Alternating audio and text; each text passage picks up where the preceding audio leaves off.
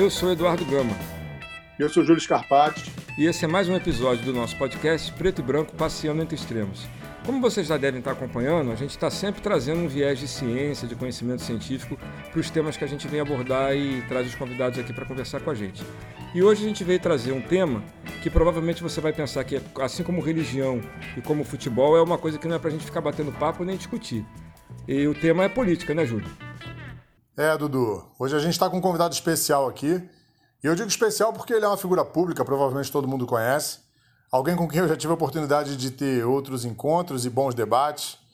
Ele brinca, diz que eu censuro ele e eu fico achando que eu ajudo.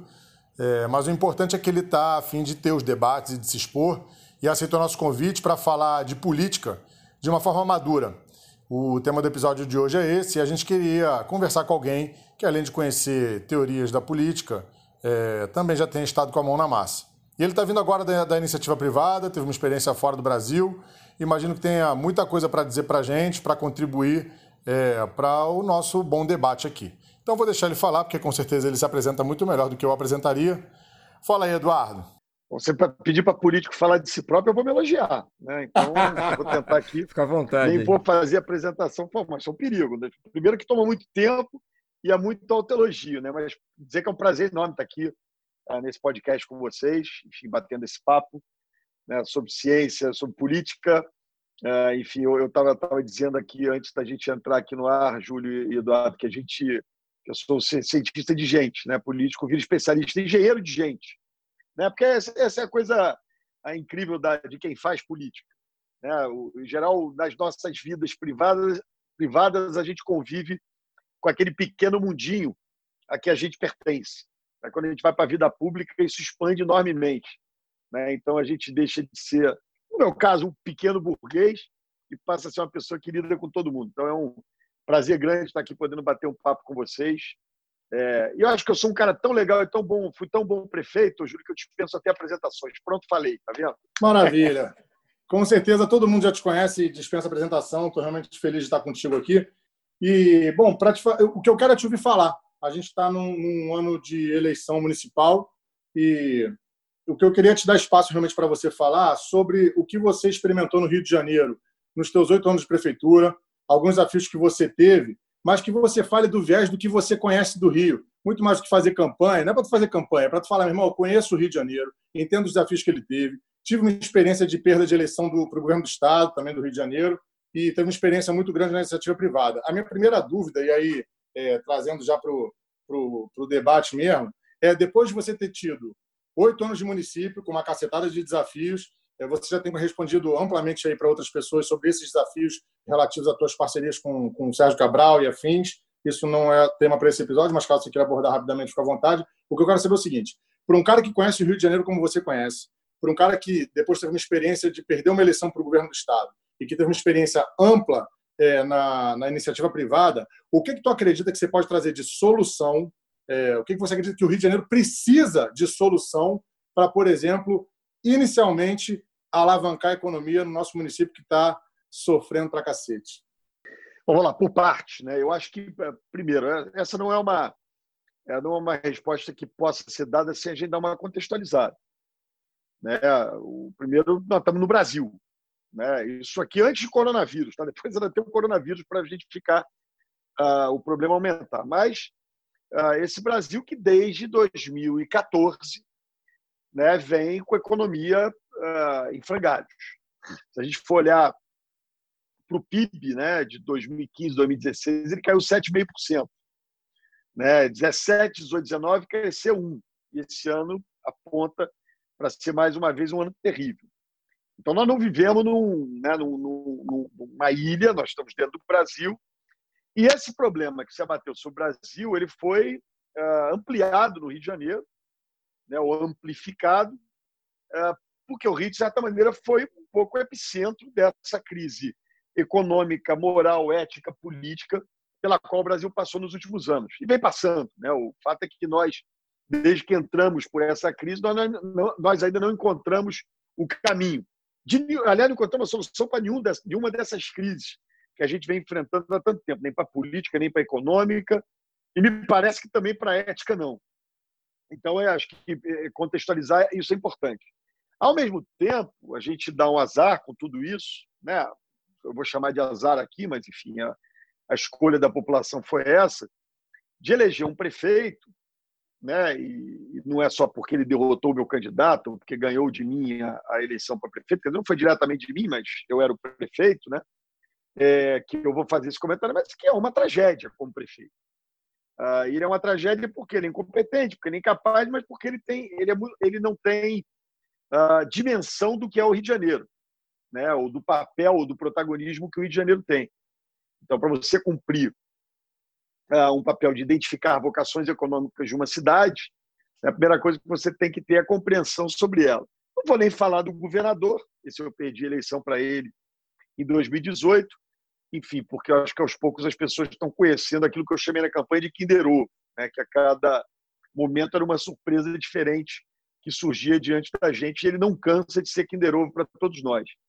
Mas olhando, pra, tentando ser mais específico na tua pergunta, eu acho que nós encerramos ali em 2016, com a realização das Olimpíadas, um ciclo uh, que aqui o Rio tinha se, proposto em meados da década de 90 de ser uma espécie de cidade global do Cone Sul, né? quer dizer, cumprir um papel eh, que é uma, uma espécie de função matriz, né? um espaço de atração de pessoas, de funções, de organizações, né? um espaço de inovação, de indústria criativa, de conhecimento, né? de e aí, quando eu falo de indústria criativa, vamos, vamos chamar aqui de uma, de uma indústria sem chaminé, ou de fábricas sem chaminé, né, que tem a ver com cultura, com entretenimento, com os grandes eventos. Né? A Olimpíada não foi um projeto, um sonho de uma noite de verão, era um projeto né, que foi sendo construído ao longo de vários mandatos. Né? De certa maneira, eu diria até que foi um consenso que se estabeleceu ah, no Rio de Janeiro para se realizar. E ah, ah, eu diria que a gente precisa, ah, teria que ter iniciado já um novo ciclo depois das Olimpíadas, mas sem perder essas características que me parecem ainda são vocações do Rio. Né?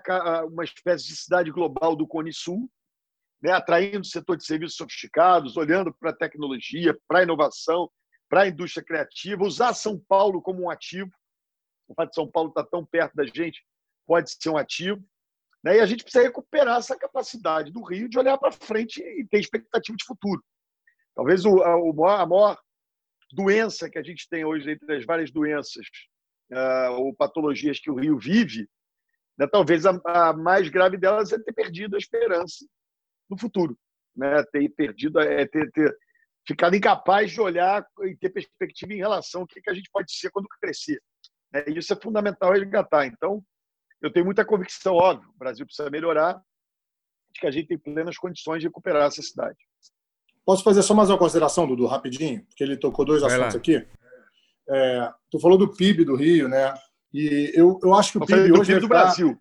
É, do PIB do, do Brasil, Brasil, mas do Rio de Janeiro também. O município também tem um PIB que é, deve estar na ordem dos, sei lá, Sim. 500 bi. Quanto é que é o PIB do Rio hoje?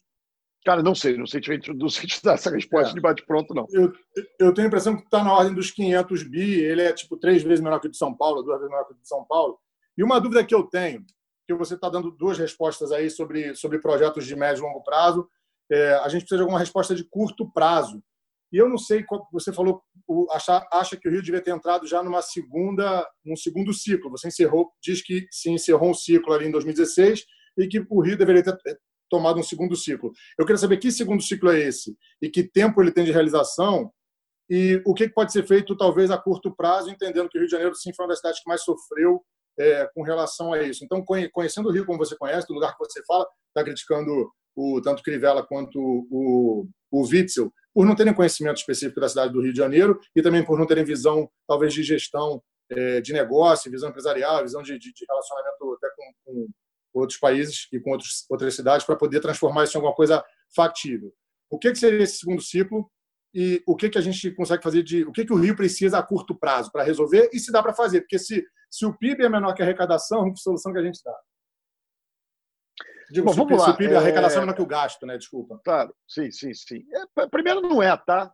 A situação fiscal do município não é simples, porque não está simples, porque não está fácil para ninguém. Aí, se levar em consideração coronavírus mais ainda, mas a situação, as contas públicas da prefeitura são bem, são bem equilibradas. Não, não, não, não chega a ser um, um grande problema. Não, o que eu disse aqui foi o seguinte: quer dizer, você tinha é, esse encerramento de um ciclo, né, porque você tinha um grande projeto que se olhava que meio que é, era, era meio que a bússola dessa história de uma, de uma cidade global do Cone Sul, né, olhando do seu ponto de vista do, do, do, das vocações econômicas da cidade, eu nem falei aqui de óleo e gás, né, que é finito, mas que tem um papel e continuará cumprindo um papel importante ainda por alguns anos do Rio. Né? Mas quando a gente diz iniciar um novo ciclo, eu vou trazer aqui, na verdade, um, um, um valor, um outro elemento que outro dia eu estava num debate, que um economista que fala isso há muito tempo, Zé Márcio Camargo, que é um economista da PUC, até de um viés mais, vamos dizer assim, liberal. Né? Mas o Zé Márcio Camargo tem uma tese interessante para caramba, que diz o seguinte: o grande ativo do Rio são os bens públicos. É, o que, é que ele chama de bens públicos? Essa coisa do. Eu vou usar uma expressão mais popular: o Rio é sexy. Né? O Rio é uma das cidades do mundo né, que o brand. Sabe que eu tenho medo dessas né? tuas expressões. Eu tenho medo quando você usa essas expressões. Vai embora. Não, mas imagina, pô, mas uma pessoa pode ser sexy, tanto homem quanto a mulher, né? enfim, independente da sua orientação sexual, só você pare com esse negócio. Né? As pessoas podem É uma cidade sexy. que Aliás, seduz, é, é, isso que você quer falar, né? É uma cidade que é, mas também é sexy. É isso, exatamente, todo mundo entendeu. Né? Enfim, agora não pode mais ser sexy nesse mundo, pô. todos fazemos esforço para tal. Enfim, mas o Rio seduz. Né? E a decisão, mas aqui chegando a decisão de uma pessoa morar ou investir no Rio de Janeiro tem muito a ver com, por exemplo, a sua qualidade ambiental, né? com seus bens ambientais, com seus bens públicos, o carioca, o way of life. Né? Então, tem todo, quando eu digo aqui, tem toda uma, uma é, é, indústria estou chamando aqui de indústria sem chaminé, isso não quer dizer que você não tenha indústrias com chaminé que não tenham que ser trazidas para a cidade, tá certo? Mas quando você diz que tem toda uma economia que gira em torno dessa indústria, da criatividade, da inovação, da cultura, que pode ser atraída para o Rio, em razão da qualificação dos seus bens públicos. E aí é que a questão, eu não acho que é de, de longo prazo, não. Essa coisa, eu, eu vou te dizer aqui, eu assumi a prefeitura em janeiro de 2009. Né? O Rio não era atraente naquele momento. Nunca, o Rio nunca deixou de ser sedutor, para usar uma expressão que, segundo o Dudu, é uma expressão menos complicada para os seus ouvidos do que sexy. Então, o Rio não era, não tinha deixado de ser sedutor, mas em 2009 não atraía tanta gente, tanta empresa. Daí, a partir de determinado momento, você começou a ter uma percepção da melhora da segurança pública. O Rio gera uma expectativa porque ganha o negócio das Olimpíadas o Brasil vive um bom momento econômico. Teve um momento ali, ô, que eu, Júlio, que eu parecia que eu estava. É, tinha virado corretor de imóveis para empresários que quisessem investir no Rio. Me procurava no meu gabinete na prefeitura para dizer: olha, eu quero alugar uma sala comercial no centro, que eu estou trazendo a minha empresa para o Rio, e não tem sala para alugar. Né? Tinha político que me ligava de Brasília, sabe que brasileiro adora pedir um pistolão, e se for político mais ainda, Diz, Eduardo, estou querendo passar o fim de semana com a minha família no Rio, não tem vaga nos hotéis. Olha o ciclo. Né? Se a gente for lá esse ciclo aí, 10, 11, 12, 13, a coisa começa a complicar um pouquinho. Né? Como você tem um retorno de cariocas expatriados. Né? Então, eu acho que essa virada no Rio, dada as qualidades, dada a sedução da cidade, né? dada ah, essas características do, do ativo que, são bem, que é o bem público no Rio de Janeiro, eu não, eu não acho que é tão longo prazo, acho que no curto prazo é isso mesmo.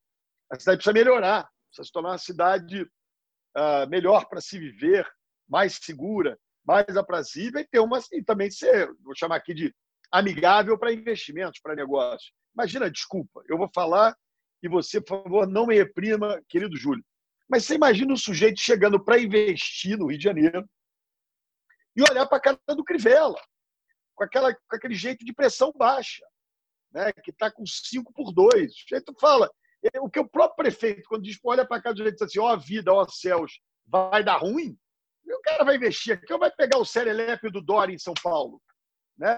Enfim, independente se você gosta do Dória ou não gosta do Dória, o sujeito é um malandro no bom sentido. Ele vende a cidade, lá vende o Estado, né? animadinho, com aquela cara dele e tal. Enfim, pode chamar de coxinha, Mauricinho, nome que se quiser dar, mas né, tem um, é mais atraente. Você fala, pô, se o, o, governante confia na cidade. O outro você fala, o governante não confia na cidade. Né? E se o cara for no governo do Estado, então nunca imagina encontrar no gabinete do Witzel o sujeito ameaçado a um tiro na cabecinha do cara. Ele não vai para o Rio de Janeiro. Assim, são coisas até engraçadas da gente falar, mas é uma, é uma realidade. Né? É uma triste realidade que a gente enfrenta aqui no Rio de Janeiro e essas coisas podem mudar num, num ciclo mais rápido do que a gente imagina. Eduardo, vou tirar você do município do Rio e vou expandir um pouco mais para a política de um modo geral. Tá, vou fazer um recorte aqui de um sociólogo que é contemporâneo, que é o Bourdieu, só para trazer o. Porque a gente quer falar de política dentro da, da, da visão da ciência, só para botar um filtro para poder analisar a política e te fazer a pergunta que eu quero fazer.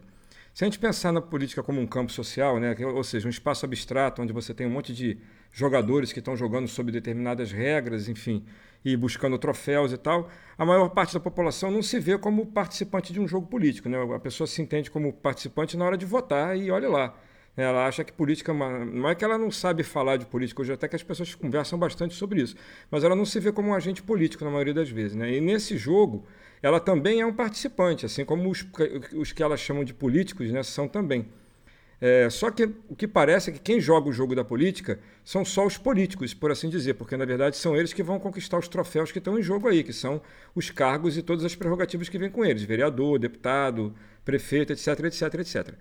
Na verdade, o que fica aparecendo para a maioria das pessoas, olhando, usando esse, esse filtro desse, desse recorte de campo social, é que eu não sou jogador, né? o meu papel é ir lá dizer quem é que vai jogar por mim, e na verdade essas pessoas que jogam por mim jogam mais por elas do que por mim, porque elas conseguem os troféus e passam parte do mandato dando conta aí de gerir os seus troféus e quando chegam no final do seu mandato, que se elas puderem se reeleger ou eleger aqueles que são seus, elas vão lá galgar pelos troféus. A minha pergunta é: será que não dá para a gente mudar essa perspectiva dentro da política? Eu sei que a pergunta é difícil de responder, porque na verdade é como se eu estivesse propondo uma nova ideia de política. Mas será que não dá? O que, que a gente precisa fazer? Pergunta é essa: o que, que a gente precisa fazer para a gente tirar o troféu da, da, mão do que a gente chama de político e colocar o troféu mais voltado para a população. Ou seja, por exemplo, você falou aí da questão da, da, do Rio como uma cidade sedutora. Seria muito mais bacana que o, o, troféu que um político pudesse entregar no final do seu mandato fosse o que ele está devolvendo para a população como, como benefício de tudo que ele pôde fazer ao longo da sua gestão, já que a gestão é para essa população. E não o troféu ser aquilo que ele foi lá buscar como político, mas sim aquilo que ele pode entregar como agente público. O que, que você pensa sobre isso?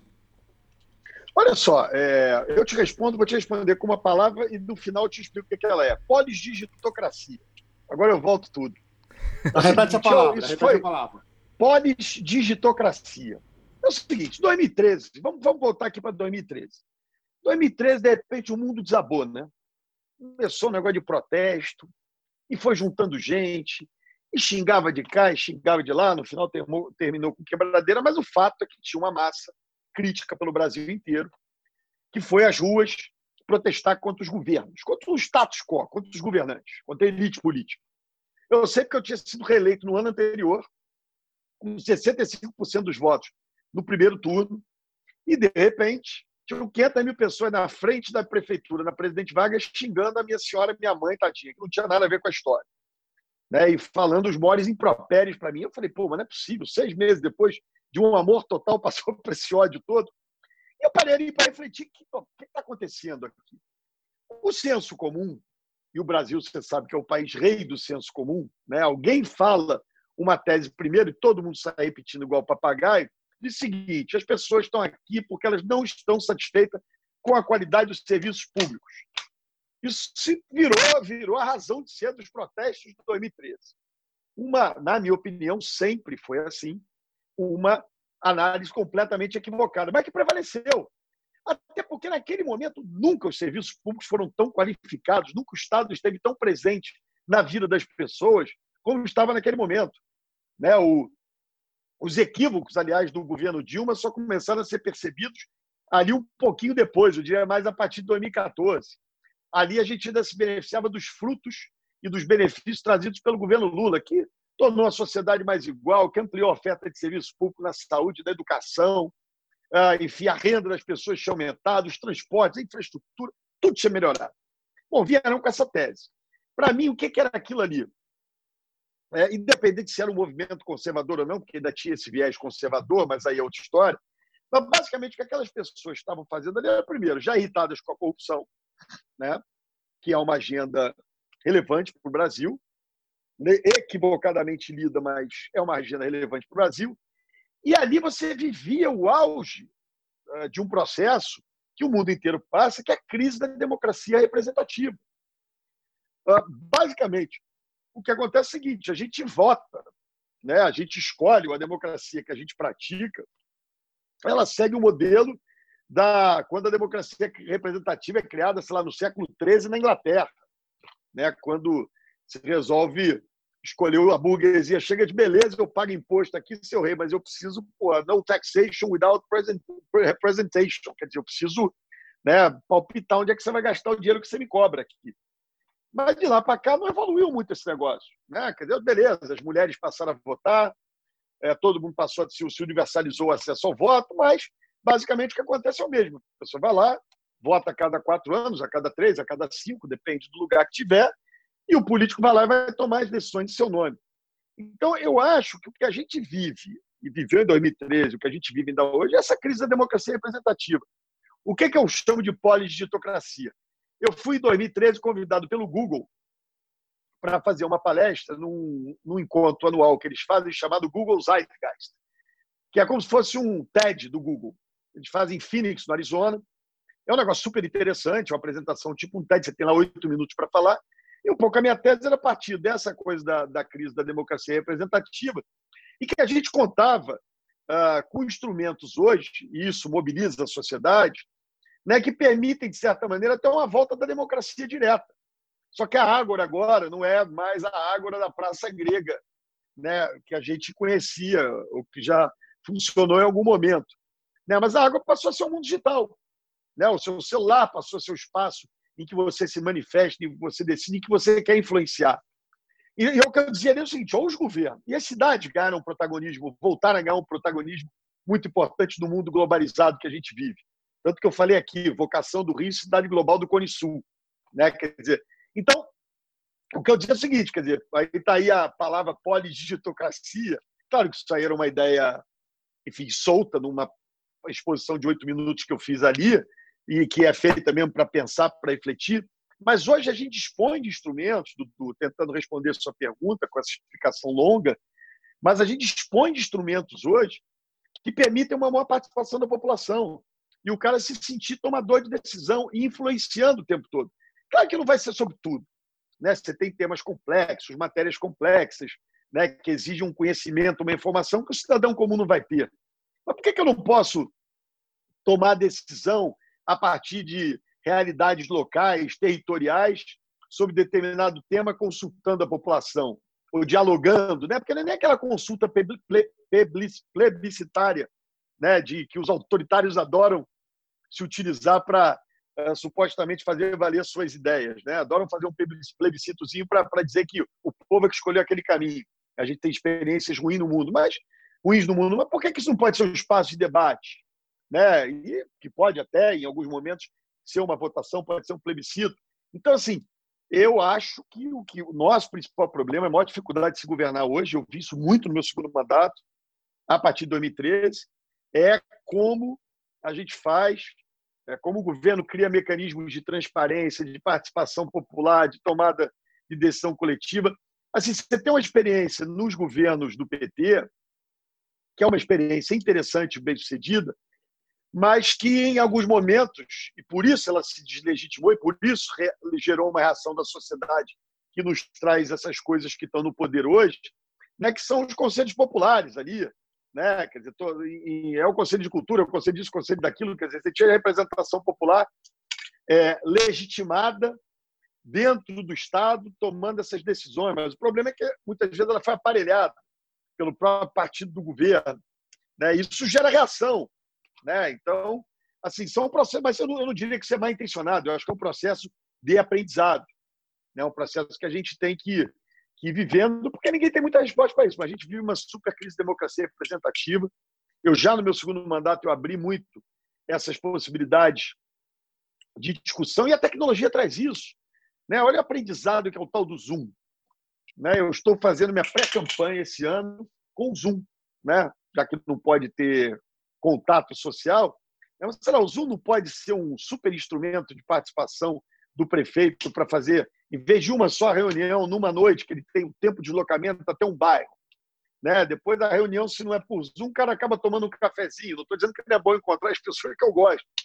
Mas você pode fazer quatro reuniões numa noite, num conselho comunitário, né, em espaços, usando o Zoom. Então, vai avançar isso aí, tem que estar atento, eu concordo com você. E as pessoas vão se sentir mais responsáveis né, pelas decisões que elas vão, de certa maneira, tomar junto com aquela autoridade que foi eleita.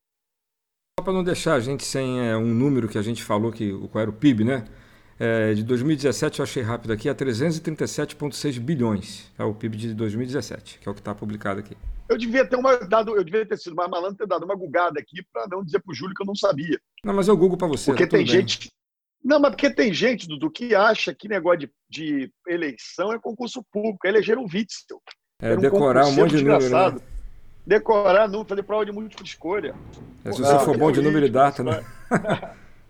Não, não é isso que me preocupa, porque o número eu, eu, eu disso, tenho certeza amigo. que você vai saber na hora que for necessário saber ele. O que me preocupa mais é como que você vai lidar com ele. A minha preocupação não é qual é o número, assim como você lida com ele. Não, aí você imagina, falou várias coisas aí. Eu queria te fazer uma pergunta. Somando, você citou o Zé Márcio Carneiro, não é isso? Que ele Zé Márcio Camargo.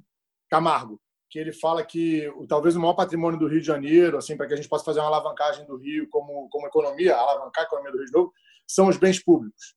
Vou amarrar isso com uma coisa que você disse nessa última fala sobre os protestos de 2013, que indicavam que supostamente as pessoas estavam insatisfeitas com os serviços públicos, que tem a ver com o uso do público, do dinheiro público, do espaço público, dos serviços públicos. E você diz que tu acha que não era esse o problema necessariamente, que não era uma insatisfação porque nunca tinha havido antes desse momento tanto serviço público. E eu concordo contigo, porque em 2013 a gente estava vindo talvez de 11 anos de governo PT, de um melhor momento da economia global, que refletiu, obviamente, na economia nacional, que refletiu na economia do Rio de Janeiro, uma cacetada de mega eventos andando. Então, eu estive no teu lançamento em 2014, eu acho, do Fábrica de Escolas, que foi um, um- um movimento muito grande que aconteceu aqui no Rio, que foi muito bom. Eu já defendi isso muitas vezes, é, de maneira controversa, com alguns amigos meus do, do campo da esquerda. É, mas a minha pergunta é a seguinte: considerando o que o, o Zé Márcio fala, que o maior patrimônio do, do Rio são os bens públicos, considerando que sim, em 2013 a gente nunca tinha tido tanto serviço público e tanta distribuição de renda e tanto incentivo em tantas áreas é, quanto a gente tinha tido antes disso. Isso vem mudando de lá para cá, até com a aprovação do teto de gastos, isso né, virou uma tragédia, mas é nível de governo federal. Mas aí no, no município tem que lidar com isso também. É, a minha pergunta, e depois eu vou completar ela com uma fala até do Boulos, que é um cara que eu também admiro muito. É, a minha pergunta é: por mais que a gente tenha tido um momento no Rio em que isso esteve melhor do que nunca, tu acha que em algum momento isso no Rio foi bom? Serviço público, investimento público, distribuição de renda, é, o uso do espaço público voltado para a população, porque eu me remeto à pergunta que o Dudu fez. É, a sensação que a gente tem é que tem um grande. Né, fizemos a eleição, o, você falou de elite política, que eu até fico. Meu, meu ouvido dói um pouco com o nome elite, mas de fato é. A elite política com a elite econômica fazem grandes movimentos. Se tu for olhar o PIB per capita do Rio de Janeiro, vai dar, sei lá, na ordem de 50 mil reais. E se tu for olhar na distribuição de renda, isso é um negócio absurdo. E o Boulos fala uma frase que ele diz que o maior tipo de corrupção é a transferência do público para o privado, seja ela feita de forma legal, que é através da, da, das parcerias em que são feitas, seja ela feita de forma ilegal, que são quando, quando alguém mete a mão no dinheiro público em benefício próprio. Então, considerando isso, a minha pergunta é: tu acha que em algum momento, mesmo quando foi muito bom, estava bom o suficiente? Dá para ser melhor? Tem como ser melhor? E o que, que você pensa desse uso do espaço público, do dinheiro público, nessas parcerias privadas e quem deveria estar sendo mais atendido para que a distribuição de renda no final talvez fosse um pouquinho mais igualitária? Vamos lá, só dividir. Quando, quando a história do bem público, acho que não ficou muito clara. Né? O, é o bem público no sentido seguinte: o Rio por si só é um ativo, tá? A cidade é um ativo. Essa coisa do bem público é como um todo, é esse espaço como um todo, essa coisa do sexy sedutor. Eu não tenho, eu nem tenho condição de ter essa admiração toda pelo Boulos, porque eu nu- nunca prestei muita, nunca acompanhei muito ele, nunca prestei muita atenção nele. Mas acho que o que eu queria te dizer é o seguinte: eu tenho absoluta convicção que sempre pode ser melhor. Aliás, é uma coisa da natureza humana, a gente nunca vai estar satisfeito. Né? Você vai vendo do sujeito, na hora que você tiver com chafariz, o cara vai lá, cadê o peixinho dourado pulando no chafariz? Né? Da natureza humana. Mas por, e eu, eu, eu, eu sempre gosto de comparar o Brasil com o Brasil. Né? Eu me lembro que eu falava isso da, da Olimpíada. A Olimpíada deixou legado, mas o Rio não tem isso, não tem aquilo. Eu falei, gente, quem disse que a Olimpíada transformou o Rio em Londres? Né? Ou em Nova York, ou em Tóquio? Não ia. Mas é olhar o Rio com o Rio. Né? Que oportunidades trouxe. Né? Então, assim, se você olhar o Brasil com o Brasil, o Brasil de 2013, né, com o que você tinha de serviço público prestado 10 anos antes, ou 20, né? É, o Brasil estava muito melhor. Né? Ontem eu estava numa, numa, numa reunião de Zoom e tinha uma moça, uma senhora, do Banco da Providência. E ela dizendo: olha, na pandemia a gente viu com a pobreza e desigualdade, não sei quem nunca fizeram nada. Eu falei: olha, eu discordo da senhora. E aí eu fui logo elogiar, vou elogiar aqui o governo Fernando Henrique e o governo Lula. Não sei se a senhora gosta dos dois, odeia os dois, eu gosto de um e não gosto de outro. Mas um trouxe a estabilidade da moeda, que foi fundamental, né? e outro diminuiu incrivelmente a desigualdade social no Brasil e ampliou a prestação de serviços públicos. Então a gente tem que parar com essa história, porque isso é que gera essas coisas esquisitas que chegaram no poder aí agora. Parar com a história e dizer, ah, podia, podia, mas melhorou, avançou. Temos que avançar mais, sempre temos que avançar. Mas vou te dar um dado que eu vi hoje, tuitei hoje. Você sabe que com esse dinheiro que o governo Bolsonaro, olha que coisa, você imaginar que o governo Bolsonaro, você acredita que o governo Bolsonaro diminuiu a pobreza de 20, em torno de 25% e a pobreza extrema em torno de 6%. O governo Bolsonaro, incrível, porque quando esse negócio dos 600 reais, né, essa conta aí que ele pagou meio, meio puto, desculpa aqui a expressão, eu, em geral sou mais educado, né, mas essa conta absurda, essa conta que ele pagou, que eles estavam indignados, diminuiu enormemente a pobreza no Brasil. São, são números, né? Então, assim, sem o auxílio emergencial, a pobreza estar em 12%, está em 5%. É um negócio de maluco. Né? Então, assim, isso mostra. O que, é que eu estou querendo dizer com o número desse, ou que você disse que o Boulos, Boulos disse, que eu não prestei atenção no que o Boulos disse, não ouvi, não, não, não, vi. É o é possível. É possível ficar muito melhor. Isso não vai se dar pelas regras de mercado num país essencialmente desigual como o Brasil. Ou tem ativismo governamental, vai ter política de cota, você não vai resolver. Né? O Brasil é racista, ponto. O Brasil é machista, ponto. Mas vou ficar no racista, que para mim é o caso mais extremo. Né? Não tem jeito. Então, assim, um imbecil que não compreende uma política de cota afirmativa né, não vai entender nunca, mas é, é desigual, não é igual a oportunidade. Né? Então tem que ter transferência de renda. Eu me lembro de uma frase que o Lula dizia para mim, que era maravilhosa, né? Aquela história que o pessoal via dizer, não, porque o Bolsa Família, qual é a. O, a burguesia adorava comprar, né? Qual, qual é a porta de saída? O Lula falava, porra, o cara nem entrou, cara, já quer que saia, porra. Né? É verdade. O cara não tinha nem entrado ainda, já que, que porta de saída, pô, deixa eu entrar, curtir um pouquinho a festa, depois você me mostra a porta de saída. Né? Quer dizer, então, eu acho que é, é, agora é um misto. Ao mesmo tempo, você tem, aí eu discordo do Boulos, pelo que você disse, eu não ouvi dele, eu ouvi de você, né? mas eu acho, por exemplo, que em determinados setores, né, o, o enfim, você, você pode ter é, transferências de função e o, Estado, e o privado vai tê-lo eu não conheço privado santo. Né? Não conheço privado filantropo. Quem vai fazer coisa com privado achando que vai ter filantropia está errado. Né? O privado busca o lucro, essa é a lógica né, do sujeito. Mas, enfim, às vezes é assim mesmo. Né? Então, é, de novo, eu é, acho que o Brasil, até 2013, acho que ali a partir de 2014 o bicho degringolou.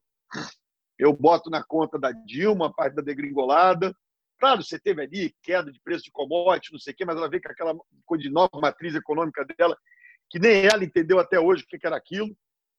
Muito menos o Guido Mantega, que também não entendeu nada. E o Guido Mantega aqui fazendo elogio ao Guido Mantega, porque ele foi um belo ministro do Lula. Aí a Dilma foi explicar para ele uma nova matriz econômica, confundiu a cabeça dele, ele não entendeu, e dali só foi um buraco. Né? Então, assim, chamaram o Meirelles, o Meirelles conseguiu segurar um pouco a sangria. Né? Depois vem agora esse Paulo Guedes. Dizer, é, é muito difícil você é, avançar no Brasil com essas circunstâncias. E o quadro está aí. Virou agora a melhora da pobreza graças à pandemia. Inacreditável. Deixa eu pegar duas, duas falas tuas aí para poder te perguntar duas coisas diferentes, mas que você mesmo falou, você me motivou a perguntar. A primeira é com relação a essa questão da, do, do, privado. Né? A gente sabe que a lógica de qualquer empresa privada é o lucro. Né? Então, por mais que ela esteja promovendo até algum benefício social, esse não é o objetivo final dela. É, pode ser um objetivo né, que está dentro do, do, plano de ação dela, mas o que ela quer é gerar riqueza para um grupo para. Enfim, é o lucro mesmo. E quando a gente é, começa com uma política de privatização, de certo modo a gente troca a lógica da, da prestação de serviço, da produção de riqueza para a população, quando ele está sob a gestão pública, para a produção de riqueza na lógica do mercado. Né? Então, por exemplo, vou pegar um exemplo como a SEDAI, que não é um caso de município, mas você conhece bem as contas do município, então, se tiver algum análogo, você vai poder falar também. Mas pega um caso como a SEDAI, é uma empresa que não tem competição aqui no, no Rio de Janeiro. Né? Então, você tem ela, ela produz um bem que todo mundo precisa, todo mundo tem que beber água. Então, o, o, Estado não consegue, porque assim, da maneira como é colocado pela mídia, da maneira como é apresentado o problema, é como se a SEDAI fosse ruim porque o Estado não é capaz de gerir alguma coisa em benefício da população. Então, tudo que ele vai colocar a mão para gerir, que não é da competência dele, sendo que quando a mídia fala também não diz qual é exatamente a competência do Estado, só diz que não é fazer aquilo, né? É, é, melhor colocar na mão de uma empresa privada porque ela vai gerir muito melhor. Então, essa é uma pergunta. Né? O, que, o que, que falta, então, para a gestão pública poder dar conta de coisas que são dessa natureza, como a SEDAI, por exemplo, que a gente sabe que vai dar lucro, a gente sabe que vai dar, e que esse lucro podia ser usado como distribuição para melhorar a riqueza das pessoas, né?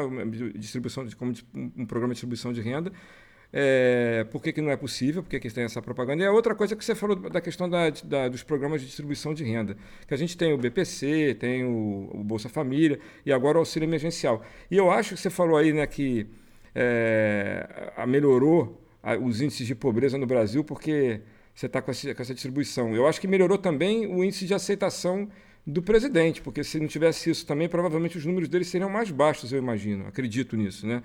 E a pergunta é: os caras falam que não tem dinheiro para manter esse programa.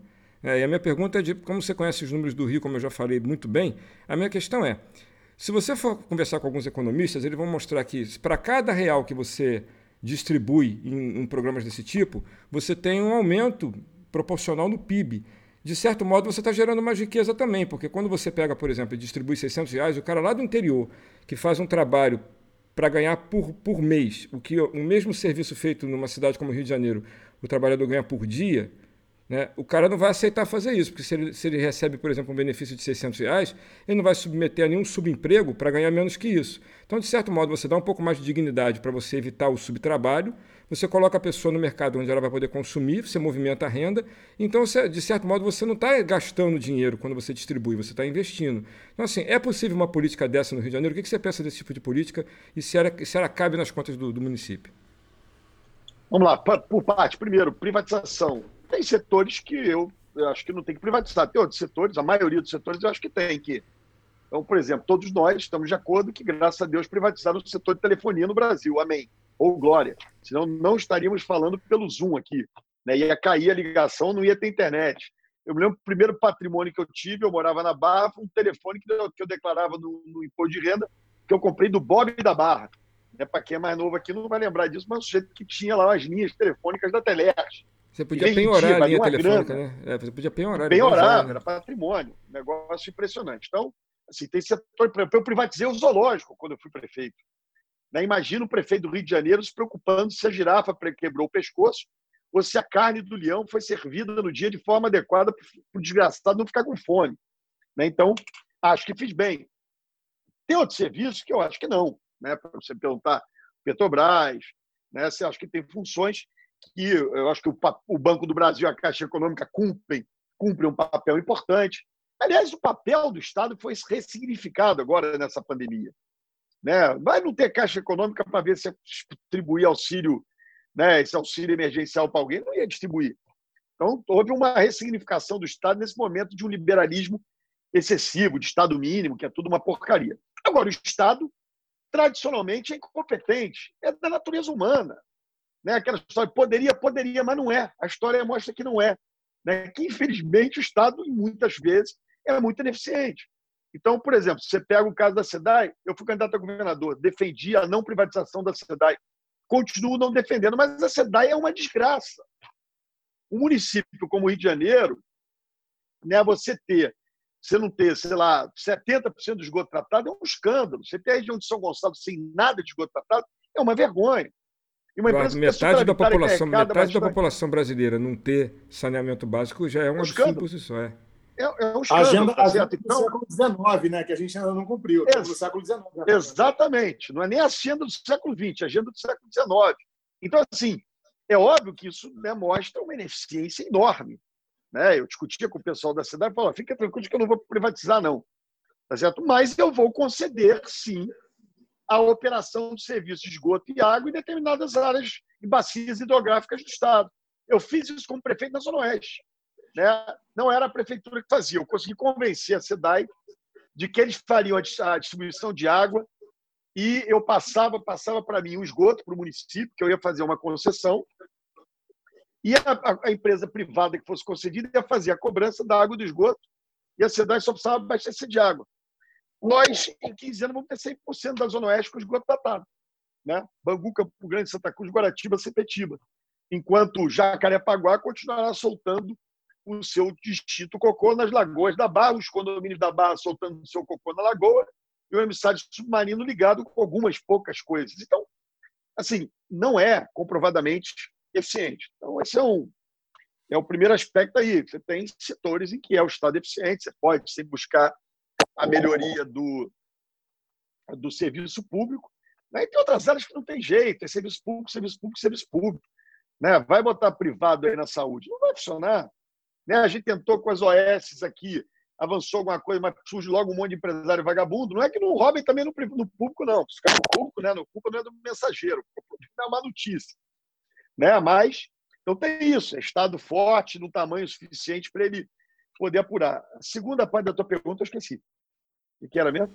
Era sobre programas de transferência de renda. Assim, eu acho o seguinte, dizer, eu, o que, que eu fiz na cidade né, quando eu estava na prefeitura? O Marcelo Neri, foi até ministro da Dilma, que é um cara da, da FGV, toca lá o social da FGV, é um cara que estuda a pobreza no Brasil. Eu conheci o Marcelo Neri quando eu era deputado federal e fui relator do salário mínimo. Né?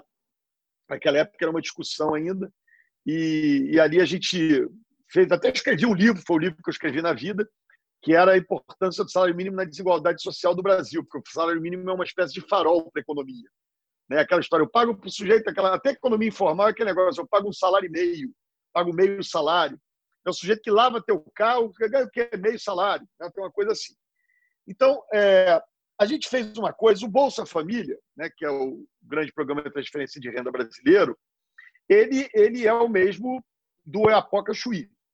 Só que o problema é que no Chuí, aqui Rio de Janeiro, o custo de vida é mais alto do que no Eapoca, que é Rio Branco, no Acre.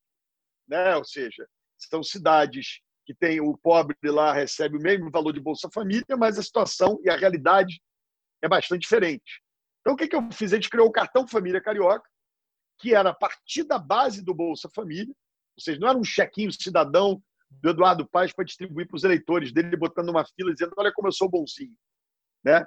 Era com a base do Bolsa Família, a gente identificava o que, que era o nível de pobreza do Rio, que era, era um patamar mais alto que o do Acre, e a gente complementava o, o Bolsa Família com o cartão Família Carioca.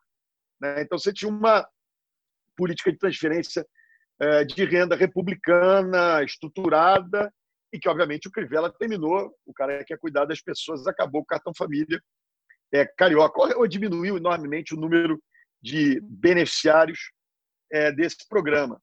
E não tenha dúvida, viu aí só um comentário que você fez aí político, não tenha dúvida né, que uh, uh, esse programa ajudou muito na, na, estancar a impopularidade do presidente. Né? Seguindo com isso aí, já já o Bolsonaro papa o PT no Nordeste, né? não tem a menor dúvida disso. Né? E assim, o que está se discutindo no mundo hoje? Né? Depois de anos a gente ouvindo Eduardo Suplicy com aquele jeito insistente dele, né? eu vi cinco palestras do Eduardo Suplicy dentro do gabinete dele, quando era deputado chamava para tomar um cafezinho, você ficava três horas tendo que ouvi-lo. Né? O negócio do programa de transferência de um programa de renda mínima. Né? Tem uma discussão no mundo sobre isso hoje. Né? Esse post que eu fiz hoje, na verdade, que eu retuitei, é um, é um, é um, é um dizendo assim, ó, esse é o custo, tem que estar no orçamento, a diminuição da desigualdade. Né? Eu me lembro, desculpa aqui só para terminar, às vezes eu falo muito, né?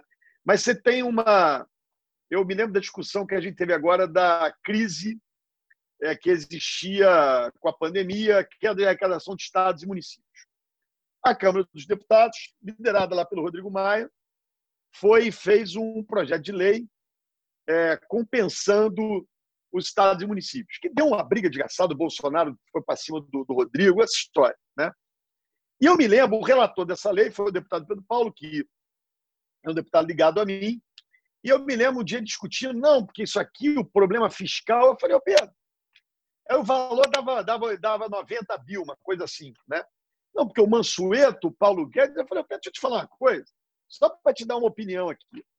Sabe quanto é que os quatro maiores bancos brasileiros lucraram em 2019? Lucro, não estou falando de faturamento. Lucraram 82 bilhões. Ou seja, 82 bilhões livre no bolso dos caras. Nós estamos falando aqui de 90 bi. Porra, para sustentar todo, estou até o porra bolsonarista aqui, para sustentar né, é, todos os estados e municípios brasileiros durante um ano na pandemia cada postinho de saúde, cada escola, cada sinal de trânsito, cada gari, você vai pagar a conta que você pagou para quatro banqueiros, né? não é só quatro banqueiros, lá os acionistas são mais, mas é para uma parcela. Então, assim, os números do Brasil são muito loucos. Né? Não estou aqui de novo, eu não estou aqui com essa visão romântica, vamos acabar com o lucro dos bancos. Não rola isso, esquece.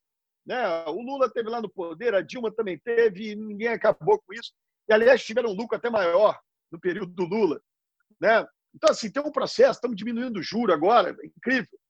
Né? Chegamos ao patamar mais baixo da história do governo Bolsonaro. Isso é uma coisa que eu estou batendo palmo. Os rentistas estão ligados, vão ter que produzir. Peraí, pô, tá mais negócio eu botar esse dinheiro na produção do que ficar em casa só com, com, com a renda que isso aqui gera. Mas, independente disso, quer dizer, que conta é essa tão cara que você reduz a pobreza em sei lá quantos por cento que eu falei aqui?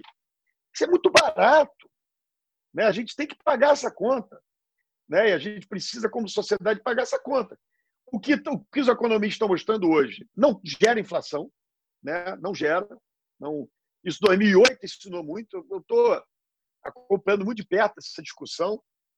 Mas a experiência mundial está dizendo isso não está gerando inflação. As pessoas estão, é, os governos estão emitindo moeda, estão fazendo política compensatória para efeitos da pandemia. E agora, claro, o Brasil precisa de ajuste fiscal? Precisa. O Estado está grande demais? Às vezes está. Tem gente. Eu, por exemplo, eu, eu, eu, quando fui prefeito, nem contribuição de nativa eu cobrava de servidor da prefeitura. Respeitava a Constituição, porque eu acho uma sacanagem o sujeito fazer um concurso público com uma regra, e você chega no, no meio do caminho, tipo, o cara, ó, agora mudou. Tá certo? Você pode até fazer para aqui para frente, né? não vale fazer para trás. Mas é o seguinte, claro que tem reformas a serem feitas no Brasil, claro que tem ajuste fiscal, claro que a gente tem um custo elevado, uma capacidade de investimento mínima, mas a gente precisa incluir isso. Eu vou citar Lula de novo, o sábio. Né? Lula dizia assim para mim o seguinte: ele falava, Eduardo, o pai, o pai, receber, porra, rico é uma merda, porque o cara, aquele jeito do Lula, elegante e tal, é uma merda, porque o sujeito vem e só pede bilhão, porra. Pobre pede berreca. Quer dizer, não é verdade. Né? Quer dizer, a conta do milionário é bilhão. O sujeito recebe o cara no palácio, é, pô, é um problema. Né? E o pobre não, que é uma coisa pouca, pequena. Então, assim, a gente, como. Eu, eu vi agora, vocês me interrompem aí, mas eu vou falar. É, eu vi agora nesse negócio da pandemia uma coisa que, que mostrou para mim. Está falando aqui um filho da elite, tá? Eu não sou, nunca fui graxate, camelô, nem vim de pau de arara do Pernambuco, não nasci no Rio, na Zona Sul, morei no Jardim Botânico, me estudei no Colégio Santo Agostinho e formei direito na PUC. Então, eu posso ter autoridade para bater a elite aqui. Porra, é um negócio impressionante nessa pandemia, como doaram, né? Como o pessoal botou dinheiro, tal, enfim, legal, bonito, emocionante. Agora, o sentimento tem que continuar, porque, na verdade, estava todo mundo fazendo isso com medo de faltar respirador para si próprio. Né? Então, assim, eu estou aqui querendo, estou sendo malvado com o mundo, mas é um pouco o que aconteceu mesmo. Então, assim, esse, é, as elites brasileiras vão entender que é insustentável esse modelo que a gente vive. E eu não estou defendendo um modelo todo mundo morar na mesma casa, não, hein? Tem que ter apartamento da Delfim Moreira, o cara que tiver grana pode comprar a Mercedes dele, o Porsche, a porra que ele quiser. Mas não precisa atrás morar o cara tão miserável. Né? Você cria o mínimo de oportunidade, dá o básico e alguma chance de ascensão social. Né? Enfim, às vezes vai valer a meritocracia, às vezes não vai valer a meritocracia. É isso que a gente está discutindo. Essa é a discussão do orçamento público brasileiro. Né? É, última frase, última comparação populista que eu vou fazer aqui. Governar é igual você. Eu tenho dois filhos. Bernardo está com 15, a Isabela está com 14. Né? Todo mundo que tem mais de dois filhos vai entender o que eu estou dizendo. A gente ama os nossos filhos igual. Não tem dúvida disso. Mas tem sempre um filho que é mais tímido, tem mais dificuldade na escola. O que você faz com esse filho? Você dá mais atenção para ele. Não é que você ame mais, mas você dá mais atenção. Então, governar, por exemplo, uma cidade como o Rio, eu amo meu filho da Zona Sul, do Leblon, de Ipanema, o cara que mora no campo. Amo, amo, amo. Pô, imagina. Agora, eu vou dar mais atenção para o filho de Madureira. Eu vou dar mais atenção para o filho de Bangu, de Campo Grande, Santa Cruz da favela. Porque essa é a função de governo. Ele precisa mais de mim do que o cara remediado ou bem de. A gente que é de esquerda acredita plenamente em tudo que você está dizendo, né, cara? É muito fácil para mim ouvir isso e entender. Mas eu quero te fazer umas provocações. E posso, Dudu? Ou tu ia fazer alguma, alguma deve, provocação? Deve, não, pode falar, Júlio, pode falar. Tá. O que acontece? Você você está falando de tamanho de Estado, de posicionamento de Estado, realmente esse momento que a gente está vivendo. Está é, tá colocando todo mundo para repensar, né? Se é Estado mínimo, Estado máximo, meritocracia ou não é. A gente vive num país continental, você está falando do próprio Bolsa Família, ele continua promovendo desigualdade porque desigualdade é oportunidade. O cara que recebe 200 reais no, no, no, norte do Brasil e o cara que recebe 200 reais no Rio de Janeiro, aqui vira pó em dois segundos. Lá o cara paga aluguel, comida e aqui ele não paga nem a, cesta básica. Mas beleza. É, eu acredito muito no, que o Estado tá, tem que ser redimensionado. Eu não sei, eu estou falando minha opinião, né? Eu não sei qual é o tamanho do Estado. Eu não acho que ele está grande. O Ciro Gomes ele fala muito isso. Né? Ele fala: o Estado está grande. Ele acha que o Estado está pequeno. Se você perguntar para o Ciro Gomes, ele fala: o Estado é pequeno. Talvez o que, tá, o que tem lá é uma péssima distribuição. A gente tem, como você disse, o rico, quando vai lá acessar é, os, os benefícios que o governo pode oferecer para fomentar a economia, para fomentar o crescimento, porque o Estado não necessariamente, pelo menos não deveria, dar dinheiro para ninguém. O que ele faz é incentivar a economia através de fomento. Você pode fomentar de cima para baixo e, eventualmente, é o que mais acontece no Brasil. E isso gera um, um, um agravamento da distribuição de renda, porque, como você disse já numa outra fala, ninguém vai montar uma empresa para poder é, fazer uma filantropia, você vai tomar risco para cacete, montar um negócio, e eu quero, depois eu vou estender essa pergunta, porque você está vindo da iniciativa privada. Então, qual é a, a, visão da galera de esquerda que não quer ficar romantizando, temos que dar uma solução? Pô, o Estado tem que ter um tamanho específico que, como você mesmo disse, ah, pode ter Porsche, mas vai ter que ter um limite para a quantidade de Porsches que você tem na garagem, porque tem um cara que está morando no barraco de tijolo e não sai comer. Então, enquanto a gente não conseguir gerar esse equilíbrio aí de por onde que é o incentivo, e o Dudu trouxe a questão de que para cada real que você bota na economia, já tem conta de 500 economistas que isso vira R$ 1,60 de acréscimo no PIB, porque fomenta a economia de diversas formas.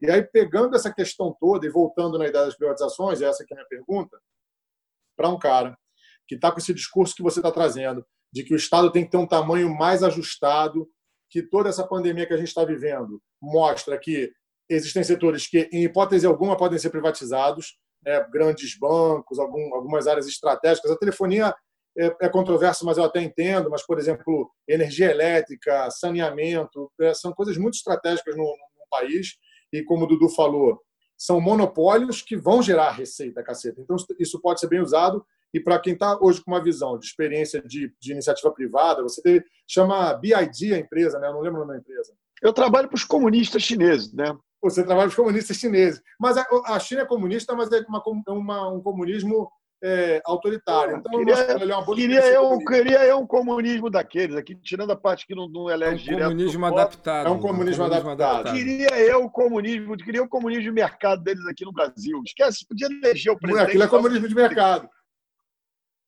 Mas aí, para encerrar minha pergunta, assim, entendendo que você está, pelo menos me parecendo, que acha que o Estado requer um ajuste, mas que ainda assim existem setores estratégicos que não podem ser de maneira nenhuma privatizados, sobre os que você acredita que podem ser privatizados, porque dói meu ouvido falar assim, não, o Estado para isso é incompetente, não tem jeito. Porra, tu está vindo da iniciativa privada. O Estado é incompetente. Minha pergunta é, por que, que ele é incompetente? É, e se é tão barato, eventualmente, fomentar algumas coisas e criar, talvez, recursos e saídas para isso, é, por qual motivo a gente não cria? Porque tem alguns setores da economia que, mesmo, por exemplo, telefonia. Eu concordo com você que era horroroso e que e ter um telefone era absurdo, era impossível, e que se a gente estivesse até hoje com a Telerge, a gente teria, estaria, não conseguiria fazer essa reunião pelo Zoom. Mas o Estado poderia ter se posicionado investindo, e investiu, porque a infraestrutura, basicamente, eu acho que no final das contas, quem faz é o Estado, você pode me corrigir se eu estiver errado, e depois repassa isso para a iniciativa privada. A minha dúvida é, pô, será que não tem uma solução? Qual é a solução? Porque em outros países do mundo, a gente consegue solucionar isso, seja com mais gente, seja com gente melhor qualificada. Aonde? Aonde? Existem países hoje na Europa que estão reestatizando alguns, algumas áreas estratégicas, né? Olha só, deixa eu te falar. Assim, eu, primeiro, eu não sei responder a tua pergunta.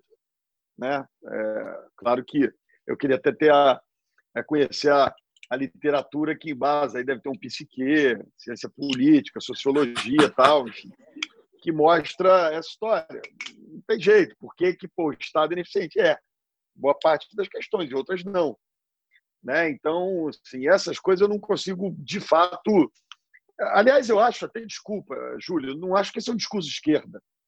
Né? Quer dizer, pode, eu acho esse um discurso atrasado. Né? A esquerda moderna, eu vou ter como referência aqui o governo do Lula, né? que para mim foi um belo governo.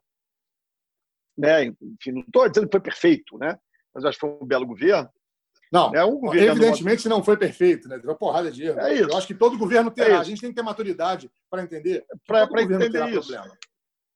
Exatamente. Então, assim, o, o, por exemplo, o Lula, em um momento, foi contra a privatização de vários setores da economia, né? quer dizer, diversas áreas. Não tem, eu acho que isso não é. é né? Você tem que olhar, entender a situação, não sei dizer qual é a regra que leva a isso.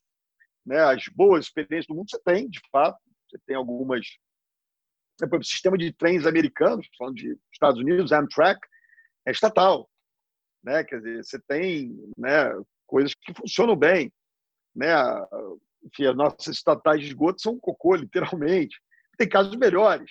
A Sabesp é melhor do que a SEDAI, né? a empresa do Estado de São Paulo, é mais eficiente, fez IPO, né? botou ação em bolsa. Quer dizer, tem, tem bons exemplos. Não estou dizendo que é tudo ruim.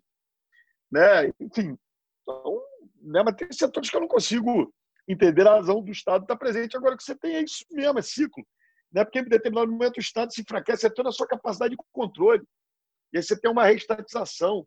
Você pode ter um fenômeno desse que vai acontecer em breve com os, com os aeroportos.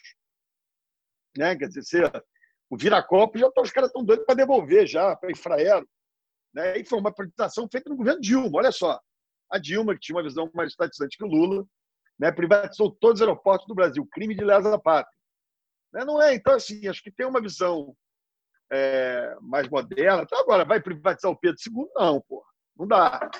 Entendeu? Não pode ter universidade pública, tem que ter. Tá certo? Não dá. Né? Então, você tem. Né? Você vai, o SUS não é importante, porra. Vamos ter orgulho do SUS. Né? NHS, inglês, tal, enfim. Né? Tem que ter orgulho dessas coisas, né? Que os ingleses têm liberais, conservadores, esquerdistas, direitistas na Inglaterra, um consenso em torno do, do National Health System lá dos caras, enfim. Né? E como é que a gente faz, Eduardo, com essa tua visão, para gerar esse consenso sobre algumas coisas? Porque eu, eu concordo com você, né? trazendo o Ciro Gomes, que é um cara que a gente nunca consegue saber se o Ciro é de direita ou se ele é de esquerda, né? é difícil saber, porque ele é um cara que pensa num, num caminho, ele está mais candidato à presidência, e ele pensa num caminho do meio, ele é um cara que pensa em Estado do tamanho necessário, ele entende que privatização é necessária, mas que alguns setores não pode. A minha pergunta era essa. Nos setores que não pode, ainda neles existe por uma péssima qualidade de serviço. E aí eu vou falar da minha visão. Eu trabalho com construção civil. A gente conhece o vulgo piranhão do centro da cidade. Meu amigo, se relacionar com o piranhão é uma relação promíscua quase, porque você sofre, sofre muito para lidar com... E você conhece, porque você estava ali do lado, o centro de operações é em frente. Estava lá, estava lá. Não, o, Piranhão, o gabinete do prefeito é no Piranhão, pô. É no Piranhão. O cérebro do Piranhão é prefeito. Aquilo é, é um sofrimento para quem tem que se relacionar com qualquer andar do Piranhão. O prefeito, o prefeito, na verdade, é o proxeneta, que é o cara que intermedia a relação entre o, Pira, entre o Piranhão e o Cafetão. Então, tu tá, tu tá vindo dessa experiência do BID, que é essa empresa de, acho que de carros e caminhões elétricos, ele pode até contar um pouquinho dessa experiência, e tu teve do outro lado. Porque uma das coisas que fomenta a economia, e aí eu vivo, eu sou um cara de esquerda, eu sou um empresário da construção civil com pensamento de esquerda. Então eu vivo esse, essa dicotomia de pensamento que assim precisa fomentar a iniciativa privada, é, não só nas macroempresas, também como nas médias empresas como a minha, e nas microempresas e no cidadão, para que a economia cresça de maneira igualitária como um todo e a gente tenha distribuição de renda e dignidade de ponta a ponta da, da, né, da, dos cidadãos. Mas aí o que eu estou te perguntando é o seguinte: como que você lida com o que não pode ser privatizado? Como lidar, né? Não é você. Que soluções tu viu no mundo? Como lidar? Quais são os desafios e que soluções tem? Cara, aí é gestão, é controle social, gestão, enfim. Né? tentar. É controle social, é fim de impunidade. Né? Por que, que a Petrobras é do cacete? É, mas roubaram para caramba. Né? Enfim, daí o exemplo de uma estatal brasileira que meteram a mão. Aliás, mais os técnicos lá dentro do que os políticos. É curiosa a história da, da, da Petrobras, né? Ah, botar roubando para o PP, para o PT, para o PMDB, para o PQP, mas no final lá o, o, gerente lá ficava com 300 milhões e passava um, né? É uma coisa até curiosa. Quer dizer, então, essa coisa da nomeação técnica, as nomeações nunca deixaram de ser técnicas, né? Então, assim, é, eu acho que controle social, é, trazer conceitos da iniciativa privada, né? Enfim, aliás, eu acho o seguinte: é, eu, a empresa que eu trabalho, ela tem, nós estamos falando aqui de 240 mil funcionários. Tudo na China é mega. É uma empresa privada, com ação na Bolsa de Hong Kong. Warren Buffett, o bilionário americano, é dono de 10% da empresa que eu trabalho. Eu fui, eu fui convidado para essa empresa pelo Michael Bloomberg, o bilionário americano, que agora até virou um americano de esquerda. Depois que enfrentou é. o Trump, né, que é o maior inimigo do Trump, ele virou até um progressista. Ele foi prefeito, de, ele foi prefeito de Nova York, não foi? Foi prefeito de Nova York. Ali eu me aproximei dele, na época que eu era prefeito do Rio. A gente tinha um grupo de cidades chamado C40, que o Boris Johnson, hoje primeiro-ministro inglês, foi o primeiro presidente, depois foi o prefeito de Toronto, depois foi o Bloomberg e eu sucedi o Bloomberg. E depois de mim foi prefeito de Paris, agora está o prefeito de Los Angeles. Deu um mandato de três anos. E aí eu me aproximei muito do. Você vê como é que o Rio é sexy. Tá bom que eu também sou, mas o Rio é especial. Eu só fui presidente desse negócio porque eu sou prefeito do Rio. Não é verdade? Claro que teve meu charme também, né? Minha capacidade de sedução. Mas você vê, Londres, Toronto, Nova York, Paris e LA e Rio. Né? Então, é, é, não é pouca coisa. Mas, enfim, então, assim, claro que mesmo essas empresas, essas grandes corporações, também têm seus equívocos. Né? Enfim, a, a China comunista, comunismo de mercado dos caras, é muito interessante.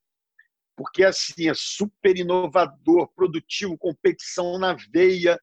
Né? Agora, tem características ali. Chinês trabalha igual um, né? igual um corno, não tem jeito, sabe? Não tem essas coisas de horário, enfim, é seis dias na semana, negócio de férias. Eu me lembro, a gente tem uma fábrica aqui no Brasil, em Campinas, né, de, de painel solar. Nós somos o maior produtor de painéis solares do Brasil. É, temos, sei lá, 40% do market share. Né? E, e, é uma coisa curiosa, porque a presidente da empresa, uma mulher, ela um dia no Brasil falou, mas depois não era que somos comunistas.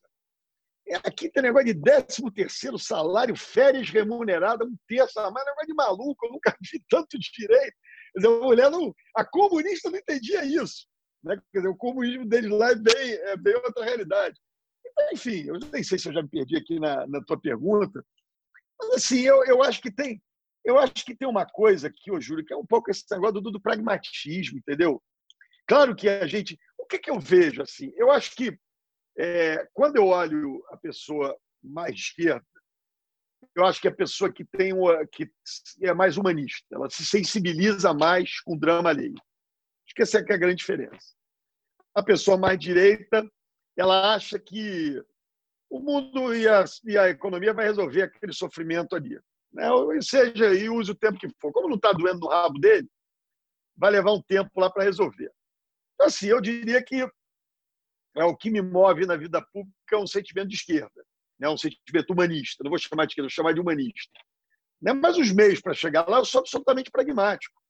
Então não é porque eu sou humanista, não vou me chamar de esquerda aqui porque eu não sou, mas não é porque eu sou humanista que ir lá e não tem, eu não tenho um manual para dizer, olha, então isso aqui tem que ser estatal, isso aqui tem que ser isso, isso aqui tem que não, né? E eu acho que o Ciro, em que eu votei para presidente no primeiro turno de 2018, né? é uma pessoa que eu considero minha amiga, uma pessoa que eu me dou muito bem, né? é um cara que eu acho muito interessante, apesar de também ter um jeitinho explosivo, não sei se ele está amando tanto, acho que era capaz de ele estar tá até arrumando o mesmo barraco que o Bolsonaro, né? do jeito que ele é. Eu sei porque, cara, eu tenho uma história com o Ciro maravilhosa, né? só para contar. Que atenção, tu, tu, tu, tu, tu, breaking news. Eu tava, eu era fofocas, fofocas no podcast. Eu era, eu era deputado federal naquele auge daquela CPI do mensalão, que era oposição ao Lula. E descia porrada naquela gente. E o Ciro era ministro do Lula. Um dia eu fui a Minas Gerais, Belo Horizonte, conversar com o nosso querido ex-governador das Minas Gerais, Aécio Neves. né? Destaque Tucano ali tal, não sei o quê. Estou chegando em BH, no hangar do, do, do avião do governador, o Ciro estava saindo de uma conversa com a Aécio Neves. O Ciro, ministro do Lula e a oposição. E a gente era amigo pra cacete, lá de trás, muito tempo. O Ciro, quando me viu, ele estava com raiva, ele veio para cima, mas veio para cima para enfiar porrada. Né? Começou a pagar para mim e eu de lado paguei junto. Ele gritava de lá, eu gritava de cá. Quem separou a briga foi o Gustavo Frutti, que foi prefeito de Curitiba depois, né? e o Custódio de Matos, que foi prefeito de Juiz de Fora. Teve que separar mesmo, teve que segurar, porque a porrada ia comer. Enfim, passou, mas o Ciro é um cara muito No dia seguinte ele me liga. Eduardinho, meu irmão, me desculpa. Enfim, eu conheço a fera, pazes feitas e seguimos a ótima relação que temos até hoje. Mas é um cara que tem muito isso, ele é muito pragmático. Entendeu? É, apesar de às vezes ser excessivamente assertivo, é uma pessoa muito pragmática. Tem, tem um lado, aquela coisa que ele fala agora do mimimi, né? Mas essa porra de mimimi? É muito mimimi. Então, por exemplo, um lado super interessante que ele vê, Júlio, que eu sei que são causas muito caras à esquerda. As pautas identitárias. Né? A gente tem que tomar cuidado para não passar do ponto nas pautas identitárias. Né? Eu não vou aqui me referir a nenhuma pauta identitária para não gerar polêmica aqui, você me expulsar do seu podcast. Mas tem momento que a turma passa do ponto. Não, não vou, não. Então, assim, até porque eu preciso de votos. Estou numa fase do, do paz e amor, mas é, é, sabe, a gente passa do ponto e a reação que se gera é uma reação excessivamente conservadora. Então, se você perguntar para o Ciro, o que, é que você acha do, do casamento gay? Ele vai falar, rapaz, não importa o que eu acho, que eu não vou entrar nesse jogo. Você está querendo que eu. Você está entendendo? É interessante a visão dele. É óbvio que ele tem uma visão progressista, mas ele não deixa transformar isso num bicho, né? numa coisa, num tema, numa pauta tão relevante. Né? Porque tem que ter uma estratégia né? de acesso ao poder. Então, estando lá, né, você tem que trazer política afirmativa, de cota, as causas importantes identitárias do Brasil, você tem que introduzi-las, mas dar o tom. Até porque o processo de educação, de aprendizado, de formação de consciência é lento. Não pede para um cara que é urbano entender que tem uma histórica exploração do povo indígena no Brasil. Não vai entender. O cara nasceu no Leblon. Não precisa ser no Leblon, vamos ser menos burguês cara nasceu no Meia. Pô, pegou Buzum, trem, ônibus. Daqui a pouco vem um índio. Pô, mas esse índio aqui tem que ser protegido. O cara não entende. Né? Porque aquilo é muito distante da realidade. Então, eu, eu vou te falar uma coisa. Eu precisei ler o livro do... Qual é o nome daquele... Oh, meu Deus. Do Marechal Rondon, a biografia escrita pelo Larry Rotter, aquele que era correspondente do New York Times, que o Lula ameaçou expulsar, que o Lula chamou o Lula de cachaceiro, era correspondente do New York Times no Rio. Ele escreveu um, um livro que é a biografia do Marechal Rondon. E ali é que você vê né, a loucura que a gente fez. Olha que eu fui para as aulas de história toda, li, estudei e tal. Mas então tem um processo de formação de consciência. Aqui falei de uma minoria né, dos povos indígenas. Né? Se a gente não fizer essa, essa formação de consciência, essas pegadas é que o, o, o Ciro não se deixa cair e cai entre nós o Luiz Inácio também não. Né? Ele fazia o somebody love dele. Né? E assim tem que ser. Então, né, não é uma. Não pode, eu, eu acho, se você me perguntar, estou né, falando aqui um pouco de política, né, eu acho, quando a gente olha para o debate bolsonarista, eu acho que está todo errado. Né, do jeito que estão fazendo, vão eleger o cara. Porque é um debate. É, é um debate que, na verdade, é, entram no tema que é assim, ameaça de autoritarismo, vai, vai dar o golpe, vai, Tá bom, beleza, é uma causa importante, né? mas não é só narrativa essa discussão. E a dona Maria, que votou no Lula lá de, da Paraíba, ela não está preocupada se vai ser general, se vai ser. Cadê a comida na minha mesa?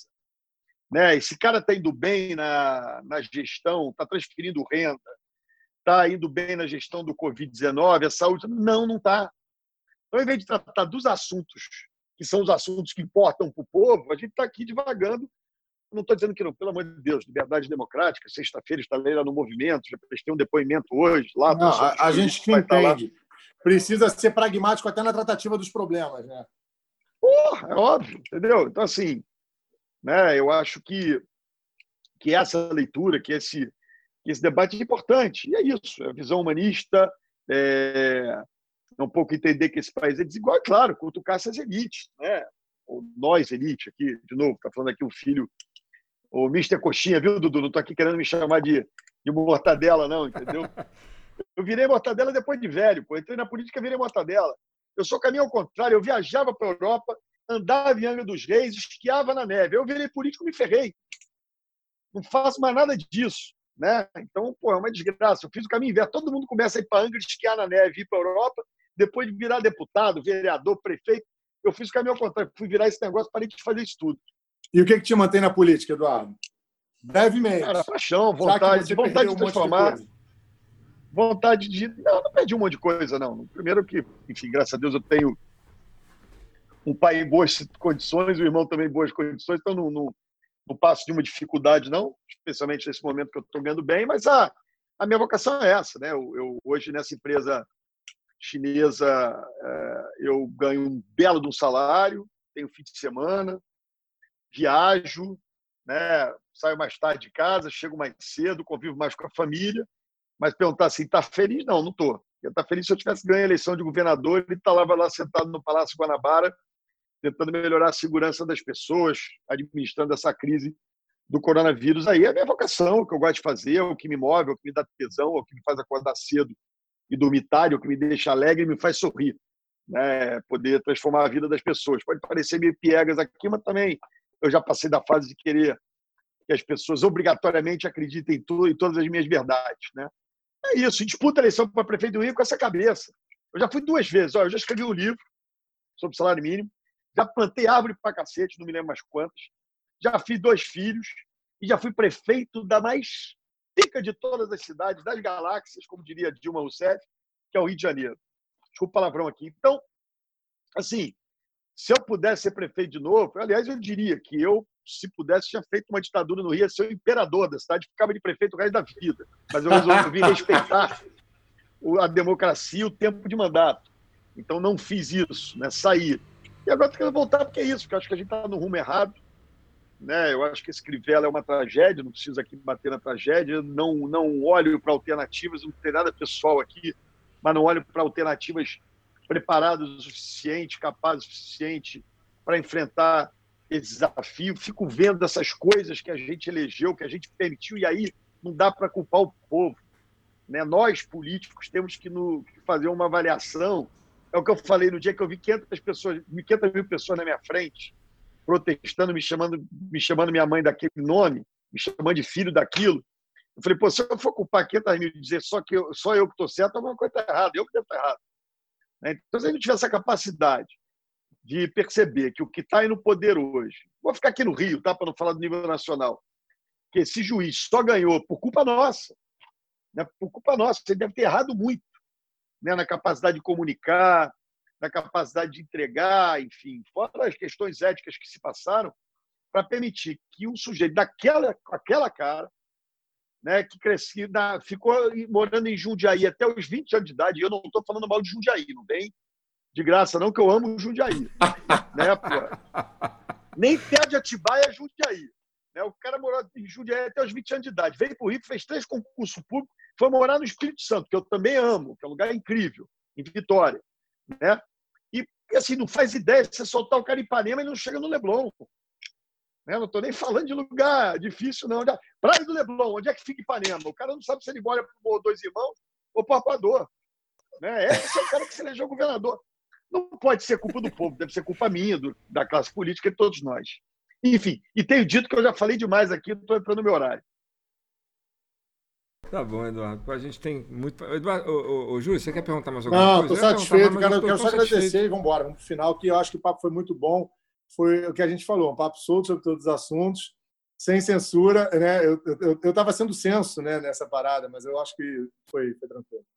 Não, não fui politicamente incorreto, não, Júlio. Você fica preocupado politicamente não, incorreto. Não, relaxa. Não falei não, de... relaxa. Vou falar não. uma merda aqui no final, então. Bota aí. Vamos lá. Tá Podemos... Então, então tá na hora de você fazer as suas considerações finais, que é aquela hora em que a gente se arrisca a deixar o político falar até, sei é. lá, mas como você disse que está com horário, então acho que você não vai se estender.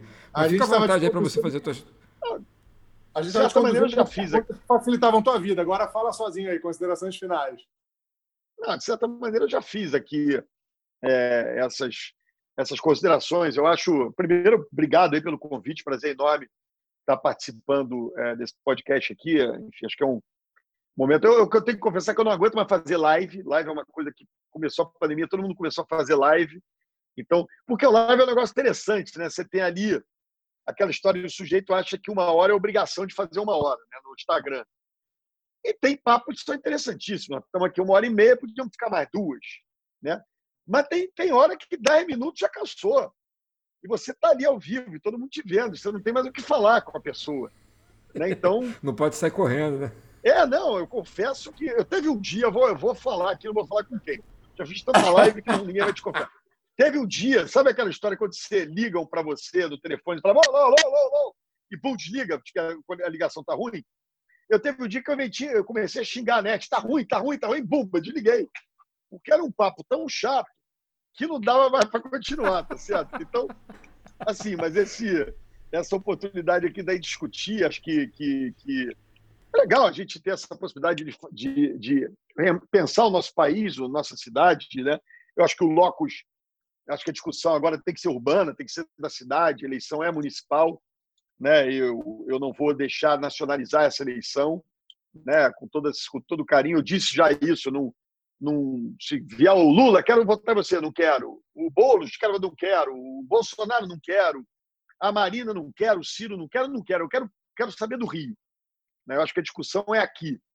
Né? E óbvio, a gente tem que sempre torcer para que candidatos né? e que o eleito seja de um campo democrático, né? enfim, não importa se ele é de direita, se ele é de esquerda, se ele é de cima ou se ele é de baixo, né? mas que seja do campo democrático e que permita né? que o contraditório se estabeleça, né? porque isso é um processo de aprendizado também. Um dia eu encontrei, só para terminar, com um companheiro do PSOL, né? Num, até foi num velório de um grande sambista, e era na campanha de 2018, né? já com esse clima meio autoritário né, no Brasil, e o cara virou para mim e falou: o cara me xingou a vida inteira. Pô, Eduardo, que saudade que eu estou sentindo de te dar porrada, né? Porque a gente brigava na política, né? Quer dizer, então, eu acho que, que né, isso é que é importante, né? A gente poder eh, ter o de, aceitar o contraditório e ter o direito de discordar. Então, é um prazer enorme estar aqui com vocês. Né? Eu não posso pedir voto porque a lei eleitoral não permite, eu sou pré-candidato a prefeito do Rio de Janeiro, mas quando a candidatura começar, assim o farei.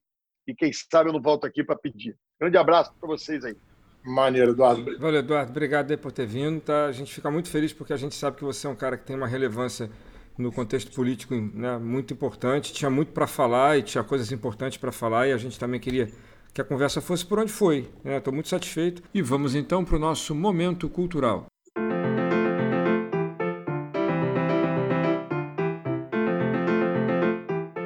Eduardo, no final do podcast a gente sempre deixa para o pessoal que está ouvindo para a gente alguma coisa cultural que a gente acha bacana, né? Um livro, um filme, um seriado, uma novela, se você achar que isso vale a pena de sugerir.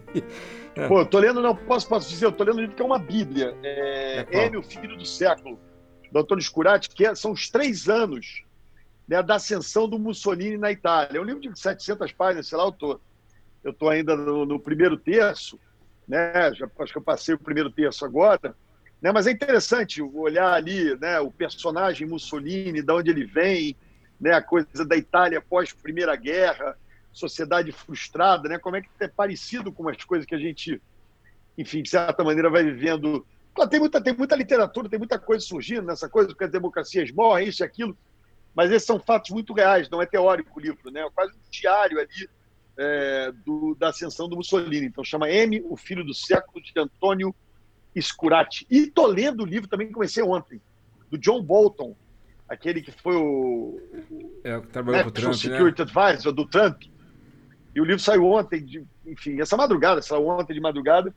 É um livraço. Primeiro que fala muito dessa coisa da. Tem um bastidor recente da Casa Branca, né, é, né? Da bacana. geopolítica internacional americana, né? O cara conversando com, lá com aquele gordinho simpático lá da Coreia do Norte, fofo, qual é o nome dele? Sim. Ah, Pum Jin Jong, lá. qualquer coisa que você falar. O Jong Jong Jong lá, que ele, eu é, acho ele fofo. Eu acho ele fofo. Eu acho ele uma carinha boa, eu queria conhecer aquele cara também. Enfim, mas Né? E, é, e, é um, e, é, um, bom livro também. Então fica minhas duas uh, dicas culturais aqui. Tem as lives da Tereza Cristina, tem live de samba no fim de semana, né? Tem coisa Esse... boa sempre por aí. Eduardo, só tenho te agradecer, só por agradecer aquele rapidinho, eu vou deixar minha dica que tu termina. Te agradecer a tua presença, sei que tua agenda é lotada pra cacete, obrigado por dar esse tempo aí pra gente. E, bom, eu vou, já vou deixar minha dica cultural aqui para acompanhar dele, que é um livro também, um pouquinho anterior ao teu, que é o Contrato Social de Jean-Jacques Rousseau, já que o assunto é política, vamos começar a falar política, pelo menos desde o início dela. Né? Então, esse livro é um livro fino, muito menor que o que o Eduardo está citando, é simples de ler, razoavelmente simples de ler, mas é, estou falando do século XVIII, e é importante de ler. Então, para quem quer entender um pouquinho de política, começa do começo, Jean-Jacques Rousseau, o Contrato Social. Bacana. Eu vou deixar a sugestão aqui, que é um, um candidato ao melhor documentário de 2020, que foi o Land, que está na, na, Netflix. É, não é sobre política, mas é um olhar sobre um, um, lugar muito distante, com pessoas que parece que não tem nada a ver com a gente, mas a gente vai ver que o sofrimento e, e a batalha pelo dia a dia é muito parecido em todos os lugares do mundo com o pessoal que, que vive nas condições daquela mulher que é representada no filme. Então é isso aí. Obrigado, Eduardo. Um grande abraço Eduardo, aí obrigado, e até a próxima, irmão. viu? Valeu. Tamo junto. Valeu. Tchau, tchau. tchau, tchau. Abraço. Valeu, obrigadão. E se você quiser dar um feedback, deixar um retorno para a gente dos nossos episódios, você pode encontrar a gente nas redes sociais procurando por podcast Preto e Branco. A gente tem um canal no YouTube, uma página no Facebook, Instagram, e vai ser um prazer ouvir o que você tem a dizer e contribuir com a gente, tá bom? Um grande abraço e obrigado por ter ficado até aqui. Tchau, tchau.